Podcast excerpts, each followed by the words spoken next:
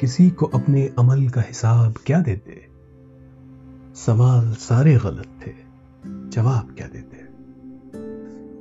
जो लोग उर्दू शायरी में दिलचस्पी रखते हैं, वो समझ गए होंगे कि आज जिस शायर का कलाम मैं आपको सुनाने वाला हूँ, उनका नाम है जनाब मुनीर न्याजी जो लोग न्याजी साहब के बारे में नहीं जानते कि वो किस तरह के शायर थे, उनको जरा बेहतर अंदाज़ा हो जाएगा।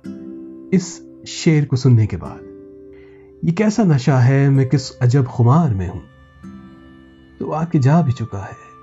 मैं इंतज़ार में हूँ। वाह, कितना खूबसूरत शेर है।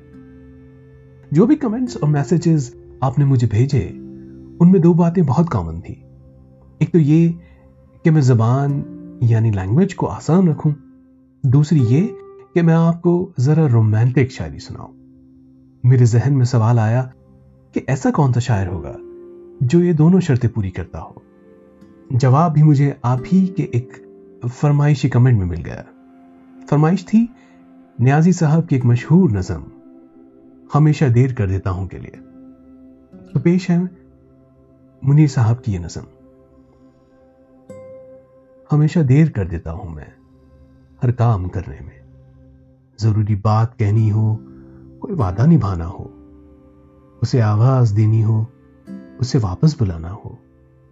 हमेशा देर कर देता हूँ मैं। मदद करनी हो उसकी यार का ढारस बंधाना हो। बहुत देरीना रास्तों पर किसी से मिलने जाना हो। हमेशा देर कर देता हूँ मैं। बदलते मौसमों की सैर में दिल को लगाना हो। किसी को याद रखना हो, किसी को भूल जाना हो। हमेशा देर कर देता हूँ। किसी को मौत से पहले किसी गम से बचाना हो। हकीकत और थी कुछ, उसको जाके ये बताना हो। हमेशा देर कर देता हूँ मैं, हर काम करने में। नियाजी साहब की ज़ुबान मखमल की तरह मुलायम और ख्याल यानी थॉट बेहद सोफिस्टिकेटेड है। उनके इस गजब के टैलेंट का एक और नमूना पेश है। इस नज्म का उनवान यानी टाइटल है, विसाल की ख्वाहिश। विसाल यानी अपने बिलेवेट से मिलना। हंड्रेड थर्टी लोगों को समझाता चलूँ कि विसाल मीन्स अ डेट जो कि कुछ सालों पहले तक बेहद मुश्किल और बहुत रेयर चीज़ हुआ करती थी। चलिए मैं आपको नजम सुनाता हूँ। मुलायजा फरमाइएगा। कह भी दे, अब वो सब बातें, जो दिल में पोशीदा हैं। सारे रूप दिखा दे मुझको, जो अब तक नादीदा हैं। एक ही रात के तारे हैं, हम दोनों उसको जानते हैं। दूरी और मजबूरी क्या है, उसको भी पहचानते हैं। क्यों फिर दोनों मिल नहीं सकते? क्यों ये बंधन टूटा है? या कोई खोट है तेरे दिल में? या मेरा गम ही झूठा है? या मेरा गम ही झूठा है? या मेरा गम ही झूठा है? कितनी खूबसूरत नजम। है मुनीर की शायरी में दो जज्बात खूब मिलेंगे आपको। एक तो इश्क, दूसरा उदासी। यानी उदास, इश्क के शायर हैं मुनीर पेश है उनकी किताब, छह रंगी दरवाजे से एक और उदासी और इश्क भरी नज्म। अब मैं उसे याद बना देना चाहता हूँ। मुलाजा फरमाइएगा।